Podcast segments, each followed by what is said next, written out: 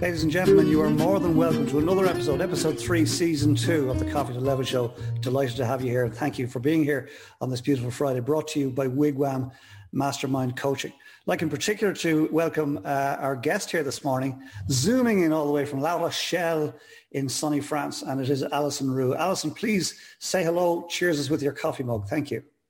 Good morning, everyone. Bonjour tout le monde. J'espère que vous allez bien. Oh, and, and so it begins, and so it begins. the gauntlet has been thrown down. All right, not even, I'm not even going to go there. Uh, you're more than welcome, more than welcome, Alison. Folks, let me just tell you a little bit about Alison before we bring the lady in herself. Alison Roux, R-O-U-X, lovely French uh, second name. Dunn Roman Consultants is her business. She says her business is a sales agency agency. Personally, she says she works with coaches and consultants who have online businesses with marketing funnels in place who simply outsource their sales function to me. Basically, she's a closer. Doesn't look like a heavy armed closer, but she's a sales closer.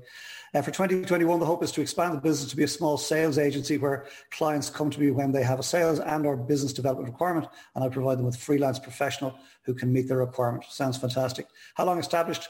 One year, and she says, and what a year to start. She says she's a solopreneur at present, but hoping the agency will get on its feet in, early in 21. And knowing Alison, uh, that's more than a hope. That will absolutely happen. Looking forward to it.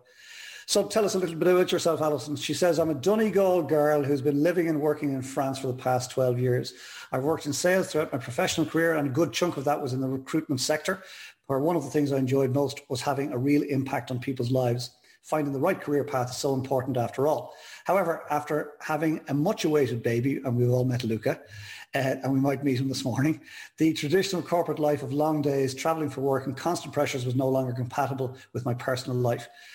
Here's where it gets very interesting. I'd also had a life-threatening health scare in 2013 and both Luca and I had life-threatening emergencies during his delivery. Wow, wow. So I appreciate better than most that life is precious and not to be wasted. So true. So I left my job, she says, married the love of my life, Johan, moved house to somewhere more suitable for a small family and then started up to set up my business at the end of 2019. And she says, although I've pivoted from recruitment, I've stayed in the sales field and that's where my expertise is and I enjoy it. Uh, blah, blah, blah. However, she says, I, I wanted to continue to get that feel-good factor, love this, uh, from working with services um, who have a positive impact on other people's lives. And that's partly why I chose to work with online coaches and consultants. It's a very supportive and positive environment to be in, and I love it. And then something nobody knows about you. When you hear this, right? Interesting. I'm looking forward to picking up this one, Alison.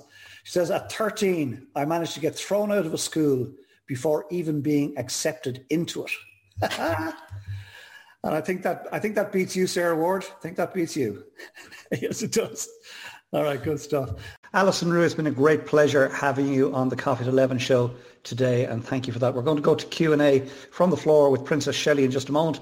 But before we do, I'd like to ask you one last question. That is, what are you taking with you from COVID? What are you not going to let go of that you found in COVID? Thanks, Alison. So what am I taking with me from COVID? Um, a few things, to be honest. Um, there's obviously been a difficult time for a lot of people and there have been a lot of challenges. Um, but I would say on the whole, my experience of COVID has been positive. Um, from a professional point of view, it has allowed me to pivot and I've seen so many businesses pivot and find ways to uh, keep their businesses afloat and stay positive and keep going.